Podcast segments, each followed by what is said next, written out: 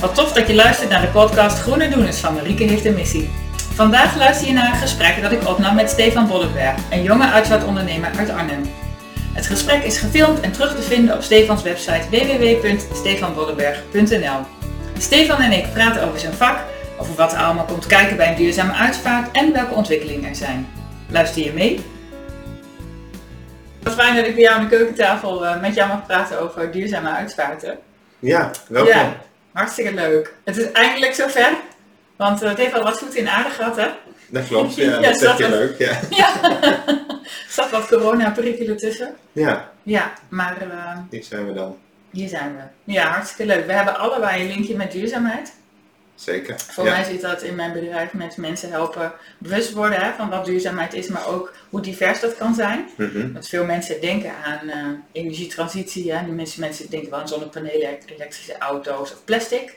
Maar het zit in veel meer dingen. Het kan ook zitten in welke kleding je gebruikt, eh, welke koffie je drinkt.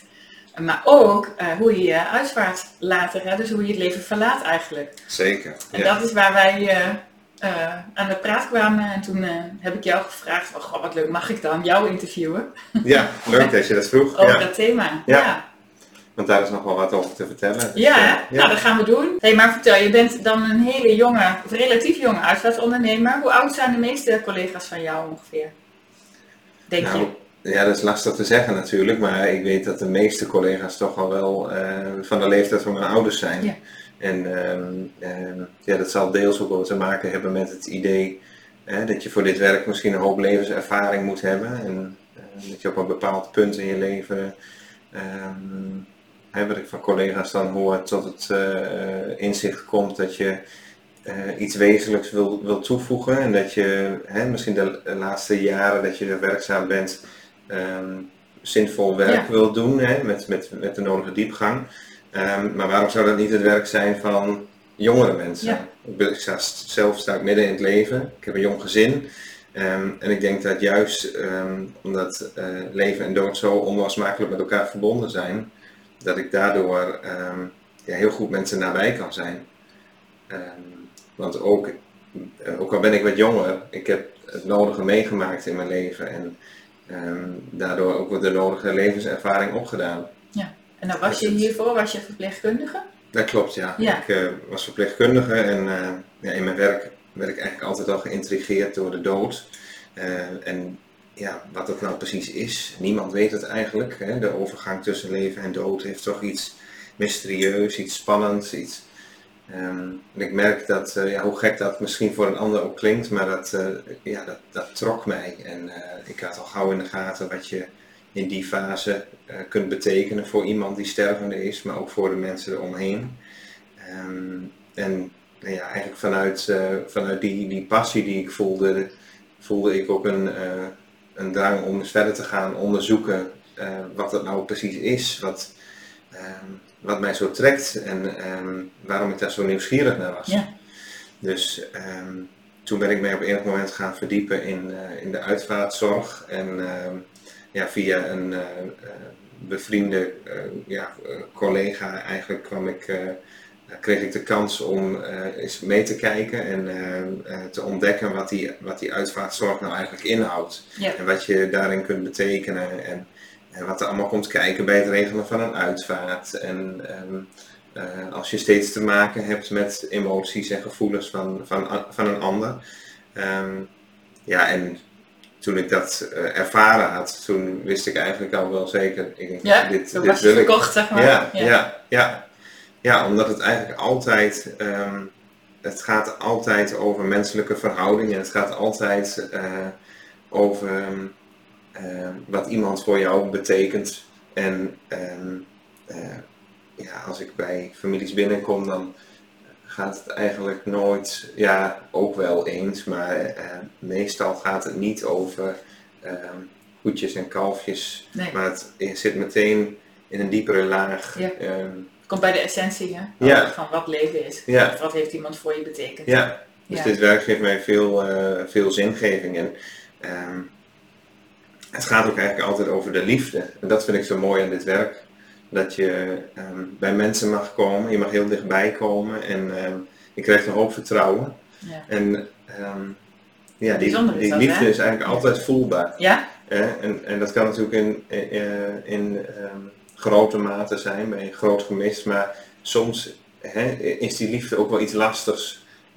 Want is die liefde er misschien bij leven niet zo geweest of onvoldoende tot uiting gekomen. Ehm, maar, maar dan nog gaat het wel over die liefde Ja. en wat die, wat die liefde dan voor je betekent. En, en ehm, over verlangen en ja, over gemis.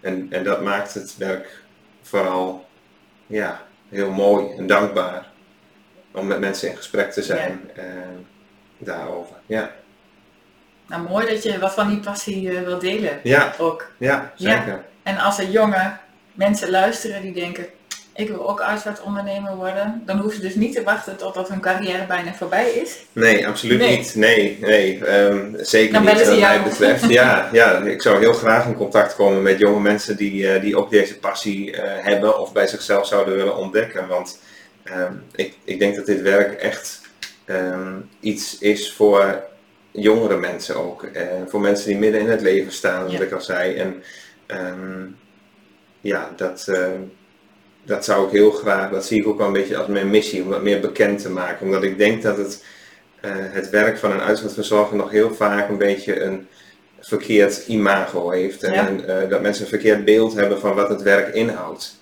We kennen allemaal het eh, stereotype beeld van de man in een zwart pak met een hoge hoed. Ehm, en ehm, ja, dat, dat is al lang niet meer zo. Nee. Als je ernaar op zoek bent, dan is die uitvaartverzorger ook nog voor je beschikbaar. Maar er is tegenwoordig zoveel te kiezen. Ehm, en dat maakt dit werk zo afwisselend en zo eh, dynamisch ook eigenlijk. Dat ik juist denk dat ehm, jonge mensen met frisse ideeën, met frisse energie, eh, dit werk als geen ander kunnen invullen. Dus Je kunt Eh. iets heel anders toevoegen dan ook aan een eh, traditionele uitvaart. zeker, ja, Ja. zeker. En dat is een heel mooi bruggetje naar duurzame uitvaarten, want het is de laatste tijd ook heel erg in ontwikkeling. Hè? De laatste jaren, denk ik al wel. Ja. Ehm, en nou, ik denk dat veel mensen dan misschien in eerste instantie denken aan natuurbegraven. Dat is eh, wel iets waar veel over gesproken wordt. Ik las ook een interview eh, van jou, daar heb ik hier ook bij me liggen over natuurbegraven. Ja, Maar er is veel meer mogelijk. Maar misschien moeten we eens beginnen met.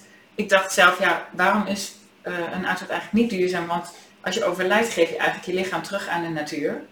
En dat op zich, hè, ook als dieren overlijden, is dat een heel, heel natuurlijk iets. Want je, nou ja, we hadden het over stof, hè. Je, ja. uiteindelijk eh, hè, verdwijn je weer of Ja. los je op. Of, Precies. eh, maar je lichaam is in ieder geval eh, los, wordt weer één met de natuur. Ja, Dus ik kan mij zo voorstellen dat dat op zich niet, niet duurzaam is, maar eigenlijk heel natuurlijk.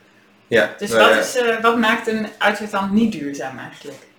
Nou, wat jij eh, eh, schetst is een beetje wat er gebeurt bij het natuurbegraven. Ja. Hè? Dat je je lichaam teruggeeft aan de natuur. Dus je wordt eh, begraven in een veld of in een bosgebied of in een bloemenveld waar ehm, eh, ja, je lichaam eigenlijk weer helemaal opgaat in de natuur en de grafrust eeuwigdurend is. Dus hè, het, het graf wordt nooit meer geruimd.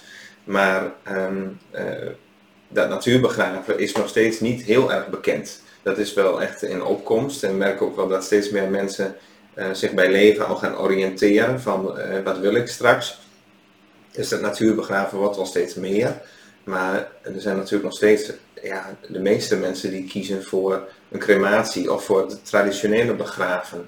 En dat zijn eigenlijk twee eh, vormen ja, die we zo gewend zijn, maar die eh, per definitie niet echt duurzaam zijn. Vanwege ook het omhulsel of Ja, dat kan aan de omhulling liggen. eh, hè, crematie zelf. eh, maar de crematie zelf, eh, ja, dat, eh, eh, ja, daar hoef ik niet uit te leggen, denk ik, dat dat niet heel, eh, heel duurzaam is. ja. Ja, zeker.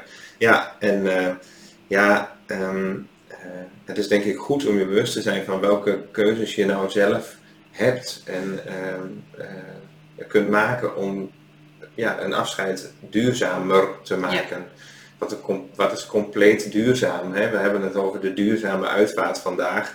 Maar ehm, ja, om helemaal een duurzame uitvaart te kunnen organiseren, ik denk dat dat nog in deze tijd vrij lastig wordt. Want, eh, maar je, je kunt wel beginnen bij het eh, maken van bewuste keuzes. En Ja. eh, ik denk dat daar heel veel winst te behalen is. En wat voor soort keuzes kun je maken? Want we hebben, misschien kunnen we daar nog wat langer bij stilstaan. Een natuurbegraven. Is er, want je zei wel, er is een graf. Ja. Ehm, liggen mensen dan ook in een kist? Of kiezen ze dan voor een ander omhulsel? Of hoe gaat dat dan? Ja, ehm, dat kan eigenlijk allebei. Ehm, eh, het enige wat er aan voorwaarden wel gesteld wordt, is dat de omhulling volledig uit natuurlijk afbreekbare materialen moet bestaan. Dus een kist waar, uh, hè, die, die, bijvoorbeeld van spaanplaten is, die hè, veel houtvezels verwerkt met veel lijm. En dat is dan uh, meestal afgewerkt met een, een folielaag. Ja. daar zit weer plastic in. Ja, dat is op de natuurbegraafplaats niet toegestaan. Nee. nee. Dus wat je op de natuurbegraafplaats dan vaak ziet zijn de meer massief houten kisten. En dat kan van populier zijn of van dennenhout of eiken. Um, maar dat zijn wel die materialen zeg maar, die, uh, die ook gewoon uit de natuur komen en uh, die ook weer volledig op zullen gaan in de natuur. Dus dat is wel een voorwaarde die uh, de natuurbegraafplaats daaraan stelt. Um, en daarbij wordt er op de meeste natuurbegraafplaatsen ook gevraagd om rekening te houden met de kleding die de overledene aankrijgt Aha. na het overlijden. Ja. Dus wat en, ik nu aan heb, zo'n synthetisch blouseje, dat ja. is dan eigenlijk kan het beter katoen zijn of ja, of iets anders? Precies, iets natuurlijks, iets, eh, ja, het liefst iets onbewerkt. Um, ook geen nylon panties of zo. Dat is toch uh, iets wat, uh, ja, waar je een voorstelling bij kunt maken dat dat ook uh, heel lang zal duren voordat dat uiteindelijk een keer afgebroken wordt, als het al helemaal afgebroken wordt. Hè. Dat zijn natuurlijk ja, stoffen die je liever niet in de grond wil stoppen. Nee. Ja. Dus dat, dat zijn de regels eigenlijk die, die de natuurbegraafplaats hanteert om ja, de uitvaart dan zo duurzaam mogelijk te maken. Ja. ja. Maar ja, tegelijkertijd, en dat vroeg je af, maar waar zit het dan nog meer in, uh, dat uh, een uitvaart niet duurzaam is. Uh, ja, ik heb wel eens gelezen en begrepen dat het, um, de, de verplaatsingen van alle mensen die naar zo'n uitvaart toekomen, dat dat eigenlijk nog het minst uh, of het meest milieuvervuilend is, het, het, minst duurzaam aan, aan de hele uitvaart. Ja, dus het vervoer, want daar zit dan heel veel CO2-uitstoot. Uh, ja, daar wordt dan is, met name naar gekeken, denk ik. Ja, ja en aan de uitvaart, ja, mensen moeten meestal toch wel een afstandje afleggen, uh, zeker als een uitvaart op meerdere locaties plaatsvindt. Van ja. een kerk naar een begraafplaats of nog eens naar een, een café-restaurant voor een nazit. Dan verplaatsen mensen zich toch veel met een auto. En um, ja, gaan daarna weer ieder hun eigen weg en, en, en komen soms vanuit het hele land. Uh, dus al die verplaatsingen um, ja, zorgen ervoor dat, uh, uh, dat een uitvaart per definitie dan niet zo heel duurzaam is. Ja. Um, dus... En wat zou je aan, heb je, want je hebt vast wel eens mensen die vragen naar alternatieven. Nee, je, kunt zeggen wie dichtbij woont komt op de fiets. Ja. Maar misschien zijn er ook wel andere manieren van vervoer waar mensen. Ja, nou ja, wat we. Um, wat meestal uh, is het nu zo dat er een rouwauto is en uh, de familieleden rijden met hun eigen auto's of in volgauto's uh, er achteraan. Um, en tegenwoordig zie je ook wel meer dat families kiezen voor bijvoorbeeld de uitvaartbus, zodat ze ja. met z'n allen in één vervoersmiddel uh, van uh, locatie naar locatie kunnen rijden. En dan in de bus zit ook de kist. Ja, en in de bus met, omheen, met de overledene. Ja. ja. Ja, dat verschilt een beetje welke, welke bus je dan uh, hebt. Maar um, ja, dan verplaats je in ieder geval met één vervoersmiddel. En het scheelt dan alweer een hele rij vaak aan auto's die achter elkaar aanrijden. Ja. dus dat is bijvoorbeeld een keuze. Maar als het echt dichtbij is, dan heb je ook de, de rouwbakfiets dan uh, uh, kun je iemand op de fiets vervoeren. Ehm, en er zijn tegenwoordig ook gelukkig uh, wel elektrische rouwauto's beschikbaar. Die komen er ook steeds meer. Dus ook daarin zie je eigenlijk die ontwikkeling ja. en ja, dat, dat mensen toch steeds meer oog hebben voor die duurzaamheid. Ja. Mooi. Ja. En zijn er nog andere dingen waar mensen aan kunnen denken als ze willen verduurzamen of een wat duurzamere uitvaart willen? Ja, dat, zit eigenlijk in alle facetten van een uitvaart natuurlijk. Hè. We zijn zo gewend om met elkaar een rouwkaart te maken en die wordt verstuurd. Um, ja, van zo'n rouwkaart kun je ook bedenken dat het, uh, het drukken van zo'n kaart, uh, dat het ook uit kan maken van wat voor papier wordt al gebruikt en wat voor inkt wordt er gebruikt. Uh, nou zijn er ook wel drukkerijen die speciaal daarin gespecialiseerd ja. zijn. Volgens mij weet jij daar ook het een Ja, die heb ik toevallig in mijn podcast gehad, ja. ja dus, uh, in de auto zit zo'n zo'n drukkerij drukker. Ja. ja. precies. Die, die drukken dan met, met biologische inkt, geloof ik is het. Hè? En Um, ja, papiersoort maakt daarin natuurlijk ook veel uit. Want uh, er zijn tegenwoordig ook hele mooie papiersoorten. Hè, die juist misschien ook wel wat robuuster aandoen. Uh, doordat ze zo uh, ja. ja. op een duurzame manier ge gemaakt zijn. Dus dat zou je bij de rouwkaart natuurlijk ook kunnen doen. Of, hè, en, en, daar gaan we toch ook wel steeds meer naartoe, is dat de rouwkaart gewoon digitaal verspreid wordt. Mm -hmm. hè, dus dat die helemaal niet meer op papier komt.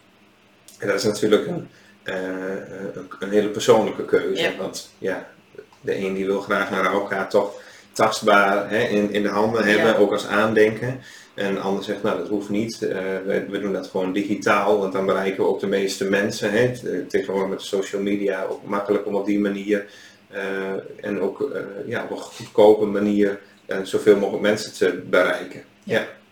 Dus dat is, ja, dat is ook zo'n onderdeel in een uitvaart waar je ja, weer keuzes hebt. En, uh, en dat geldt eigenlijk voor alles. Dat is hetzelfde met bloemen. Hè. We zijn gewend om misschien wel hele grote bloemstukken te laten maken uh, voor op de kist. En uh, veel bloemstukken om de kist heen. En, um, ja, dat is heel mooi, maar dat zijn allemaal verse snijbloemen die voor een heel kort moment eigenlijk daar naartoe gebracht worden. En um, ja, dan na de uitvaart dan wordt het of op het graf gelegd of bij een uh, monument bij het crematorium. Of mensen nemen het soms nog mee naar huis. Dat is een paar dagen en dan, ja, dan zijn die bloemen natuurlijk ook weer verwend. Yes.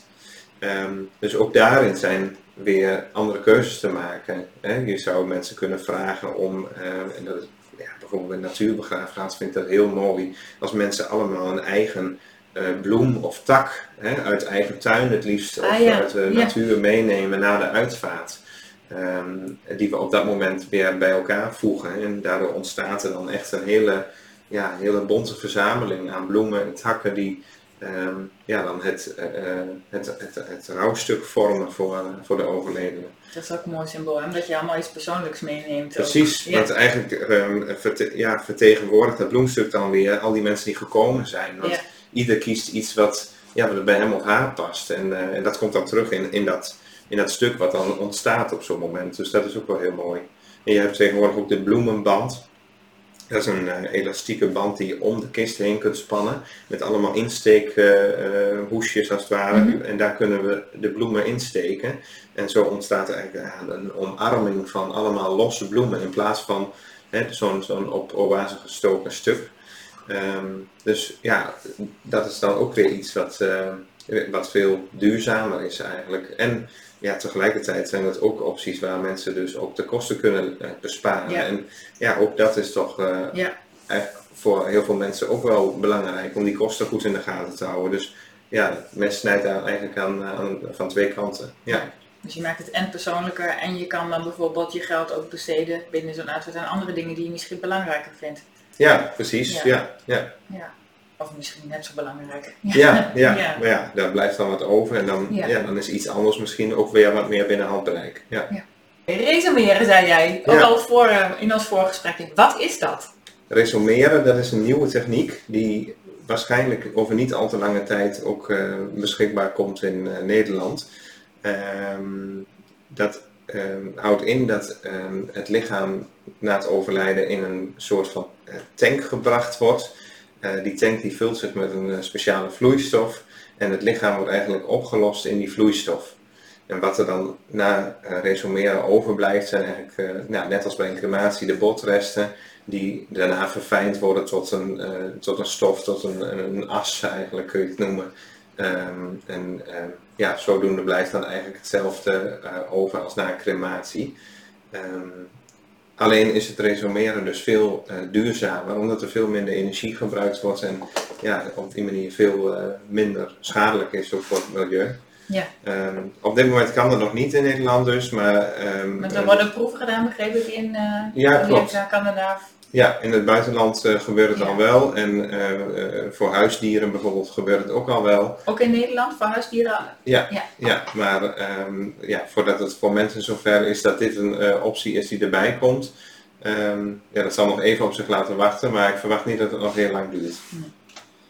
En nou begreep ik ook in ons voorgesprek dat er ook wel onderzoek is gedaan, onder andere TNO, hè, over de, nou ja, hoe duurzaam vervuilend uitvaarten zijn. En ja, daar had je het al even over, die uitvaart zelf of het lichaam zeg maar in de, naar de aarde brengen of ja. cremeren, dat is misschien nog wel het minst duurzaam vergeleken bij alles wat ervoor gebeurt. Daar hebben we het al even over gehad, hè? over vervoer. En toen zei jij, ja, weet je, dat is waarom ik met een eh, specifieke uitvaart uh, of met een vervoersbedrijf werk. Ja, het grote voordeel dus aan uh, zelfstandig ondernemer zijn vind ik dat je je eigen samenwerkingspartners uit mag kiezen. En nou ja, zodoende werk ik ook graag samen met Correct Monero, Funeral Assist Gelderland heet dat inmiddels. Ehm, omdat zij ook veel oog hebben voor die verduurzaming. Dus zij zijn actief bezig met Ehm, het eh, ontwikkelen van elektrische overbrengvoertuigen, rouwauto's. Um, ze rijden op biologische brandstof en uh, daarnaast hebben ze nog een groot natuurgebied wat ze beheren en op die manier ook zorgen voor eh, CO2-compensatie. Um, ehm, dus ja, ik vind het mooi om te zien dat uh, ook andere bedrijven ja, daar actief mee bezig zijn. En ja. daar werk ik dan graag mee samen. Dat, en wat als het goed is binnenkort ook nog mogelijk wordt, is dat wij als uitvaartondernemers voor onze eigen gereden kilometers ook een gedeelte van het uh, natuurgebied, zeg maar, wat Monero dan in de onderhoud heeft, kunnen uh, adopteren. Zodat oh, dat we, is mooi. Ja. ja. zodat ik ook mijn gereden kilometers op die manier kan, kan compenseren. Ja, dus dat zijn allemaal initiatieven die ik wel, wel toejuich. Ja. ja, en dan zo kleine stapjes ja. dichterbij. Ja hey, en ehm, ik kan me voorstellen als mensen luisteren en zelf helemaal nog niet nagedacht hebben over, ja, überhaupt niet over een uitvaart misschien wel, laat staan over een duurzame uitvaart. Um, nou, hebben ze dit gehoord, maar dat is best wel veel informatie. Hoe help jij ze? Kunnen, want ik, hè, wat ik meestal denk, is, ik ben een uitvaartondernemer op het moment dat er iemand is overleden. Ja. Nou, daar heb jij volgens mij van gezegd, bel mij eerder. Want ik kan je ook al begeleiden bij al die keuzes die je misschien te maken hebt. Ja. Hoe doe jij dat? Of wat, heb je, wat kunnen mensen bij jou... Uh... Ja, nou ja, niet iedereen voelt zich daar natuurlijk uh, even uh, fijn bij om al voor overlijden contact te hebben met een uitvaartbegeleider. En dat, dat kan heel veel verschillende redenen hebben. Maar toch zie ik gelukkig wel dat steeds meer mensen al voor overlijden contact hebben om zich te oriënteren in de mogelijkheden die er tegenwoordig zijn. Uh, en mensen die, ja, die bereid zijn wat verder te kijken naar uh, ja, wat er allemaal kan en, en welke invloed dat heeft, welke keuzes zij kunnen maken. Dus ehm, ja, mensen zijn soms nog helemaal fit en gezond en, en, komen bij mij al informatie inwinnen. Um, en ja, uiteraard zijn het ook mensen die wel in, al in de laatste levensfase verkeren, waarmee ik in gesprek ga. En uh, ja, eigenlijk alle mogelijkheden bespreek. En samen uh, ja, de wensen op papier zet. En ja, laat zien wat, wat er kan en, en, en, en, wat dat kost. En ja, zo kunnen we daar rustig samen eens over in gesprek. Ja, en je hebt ook een boekje. Ja, ik. Ja. ja, ik heb een mooi boekje ontwikkeld, Mijn Laatste Wens. En in dat boekje kunnen mensen eigenlijk al hun uitvaartwensen opschrijven. In eerste instantie om daar zelf eens mee aan de slag te gaan. Om te kijken van, goh, wat weet ik al? Hè, qua bloemen, catering, muziek, noem maar op. Alles staat erin. Um, en ja, vooral ook bedoeld ter inspiratie. Zodat ja, mensen in dat boekje even weer iets nieuws zien. En um, ja, mochten ze daar nou vragen over hebben of daar meer van willen weten. Dan kunnen ze natuurlijk ook altijd bij mij in gesprek daarover. Ja, en um, het boekje is te bestellen via jouw website. Wat is het? www.stefanbollenberg.nl, toch? Ja, ja, helemaal goed. En daar staan ook jouw contactgegevens. En ook hele mooie voorbeelden vind ik al, hè, met ook foto's en blogs heb je erop staan met, nou ja, ook bijvoorbeeld over die bloemenrams volgens mij, waar je het straks over had, hè? Ja. Die staan daar ook op. Zeker, ja. Ja, dus, uh, ja vooral bedoeld ter inspiratie, want ja, ja er kan tegenwoordig zoveel. Um, mensen moeten het alleen wel weten dat het kan. En uh, dat het ook niet allemaal moeilijk is of uh, dat het uh, misschien uh, heel veel meer geld kost als ze andere keuzes maken. Want dat is vaak toch ook wel zo'n bezwaar. Dat ze denken van ja, laten we het maar gewoon doen. Hè? Gewoon bij het crematorium of in het zaaltje daar. Want daar komen we altijd. Um, en dan zijn ze misschien wel bang om andere keuzes te maken omdat dat ja, duurder is of omdat dat eventjes ja, ongemakkelijk voelt. Maar dat hoeft totaal niet. Nee, zeker niet. Nee, nee. Daarom is het gesprek met jou ook fijn, want jij loodst ze daar doorheen, hè? Zeker, en ik kan het gewoon laten zien uh, wat, het, uh, wat het kost en, uh, en, en, welke keuzes ze kunnen maken. Ja. Mooi. Nou, dankjewel. Ja, jij ook, dankjewel. Volgens mij, we kunnen nog uren door, maar voor nu stoppen we. Ja. En wie weet, hè? Ja. We doen nog een vervolggesprek, zou ik leuk vinden. Ja, ik ook. Dankjewel. Ja, Fijn dat je hier naartoe wil komen. Yes. Ja. Dit was de podcast Groene Doeners van Marieke heeft een missie. Vandaag sprak ik met Stefan Wonnenberg, een jonge uitzendondernemer uit Arnhem. Wil je meer tips en groene adviezen? Ga dan naar www.mariekeheeftemissie.nl Bedankt voor het luisteren en tot de volgende keer.